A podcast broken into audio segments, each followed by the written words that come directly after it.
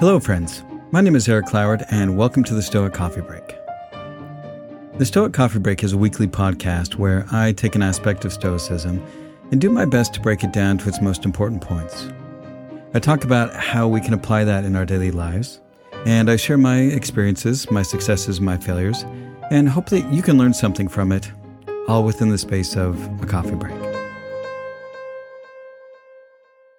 Today's episode is called You May Leave This Life at any moment. You may leave this life at any moment. Have that possibility in your mind in all that you do or say or think. Marcus Aurelius. Do you think about death? Are you afraid of death? Do you take the time to think about what the world would be like when you are no longer here? Today, I want to talk about why death is so important and how when we avoid thinking about death, we're missing out on one of the best tools to living a fulfilling life. Seneca said, Death is not an evil. What is it then? The one law humankind has that is free of all discrimination. The Stoic concept of memento mori, to remember or think of death, is probably one of the most important in Stoicism. Because Stoicism is about facing the challenges of life head on, to ignore death is to ignore one of the most fundamental truths of life that one day each of us will die.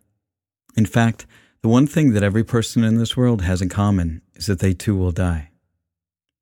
Now, most of us have a fear of death, and this in and of itself is not a bad thing.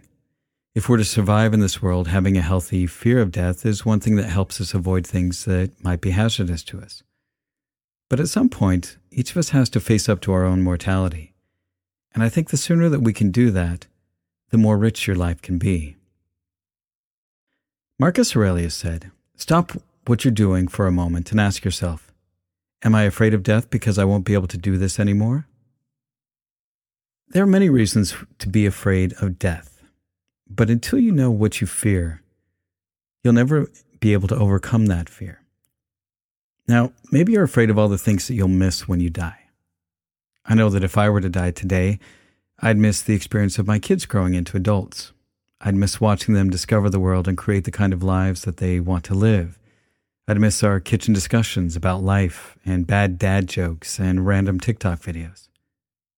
Now, maybe for you, you're afraid of the unknown, that you don't know what happens after we die. And maybe you're afraid that there's nothing after this life. And I can understand that fear. But if we consider things rationally, if there's nothing after this life, then you won't be aware of it. If there is something after we die, then that will just be another adventure for us. There are many more reasons that we should fear death, but I think until we face those reasons, we'll also be afraid of living. Marcus Aurelius said, Let each thing you would say or intend be like that of a dying person. The main reason that the Stoics wanted to make sure that we remember death is that death is a great clarifier. It's a great filter for the things that are important and the things that aren't. If we can pause from time to time and ask ourselves, if we died right now, would this be something that we'd be okay with doing on our last moments of Earth? And I don't mean it has to be something crazy like skydiving or anything but it can really help change our perspective about what is important and take action on the things that we have control over. For example, say you're having a heated argument with someone that you honestly care about. If you died right then, would you want that to be the last thing that you do? Would you want them to have that as the last memory of you? Using the filter of memento mori can help you make a different and more productive choice, and probably one that you'd be a lot happier with. Gaius Musonius Rufus said, Choose to die well while you can. Wait too long, and it might become impossible to do so. Now, the first time I read that quote, it seemed a little strange to me because to me, the Stoics don't seem like they are out to die, and that's not necessarily their purpose. So, how would you choose to die well while you can? Well, not too long ago, I started re- reading a book called The Way and the Power by Frederick J. Lovret. And It's about Japanese swordsmanship, and to be honest, it's a challenging and fascinating book for me. Having grown up around violence, I've been on the side of nonviolence. And the book is all about the samurai and their dedication to the art of war and living and dying by the sword. But when I started reading this book, then that quote made a lot more sense to me because every samurai understood that by choosing the way of the sword, they were also choosing their death by the sword. And for them, death was a fact of life. And they relished that they would die in glory, facing death head on. And the only terrible death was one without honor, such as cowardice or treachery. So each time they went into battle, for example, they had a mental exercise of imagining that they were already dead. They had already accepted their death, and so they would fight ferociously because they were not there to protect their lives, but to give their lives and to advance the goal that they had pledged themselves to. If they came out of the battle alive, then it was as if they had been reborn and they had another chance to fight for the cause they had pledged their lives to. If they died, then it was a good death because they had fought for a cause they believed in and they had fought with honor.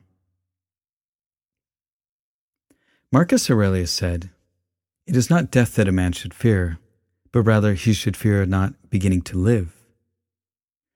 For me, the biggest reason we should remember death is so that we can use it as a reminder to focus on the quality of life and not the quantity of life. Since you never know when you're going to die, focus on making good use of the time you have. Focus on the things that are important to you and let go of the things that don't improve the quality of your life. I think that when you overcome your fear of death, you also overcome your fear of living. And what do I mean by that? Fear drives so much of your life. I mean, how many things have you done or not done, or things that you keep doing just because you're afraid? How many times have you stayed in a relationship or continued working at a job because you were afraid? People who have near death experiences often lose their fear of death. When they have already faced their ultimate fear, they recognize that they have a second chance, and they do their best to take full advantage of it. They get rid of the things in life that don't work for them. They appreciate every moment they have, and they step up and own their choices and take actions to create the life that they want. We can apply this in all kinds of areas in our lives. For example, maybe you're spending a lot of time and energy focusing on material possessions that take up a lot of time and resources, but bring you very little joy in your life. You might have lots of stuff, but does it serve you in living the life that you want? Clearing out unnecessary things in your life can free up time and energy to focus on the more important things. In our relationships, for example, there are many times that we'll put in a lot of time and energy that unfortunately the relationships just are ultimately unsatisfying, or maybe they're even damaging. We may feel like we don't want to walk away because we have put in that time and energy. In other cases, for instance, with family, we may feel obligated and that we have to put up with their poor behavior. But if we're clear about the kind of life that we want, we control the things that we can, and we put up clear boundaries or we end those relationships that damage us. Life is just too short to waste on people that will not respect us and our boundaries. We can also apply these ideas in our careers or the organizations that we work for.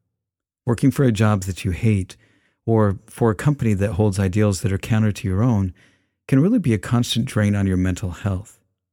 Just like setting good boundaries or removing damaging relationships, we can do the same things with our careers and our work environments.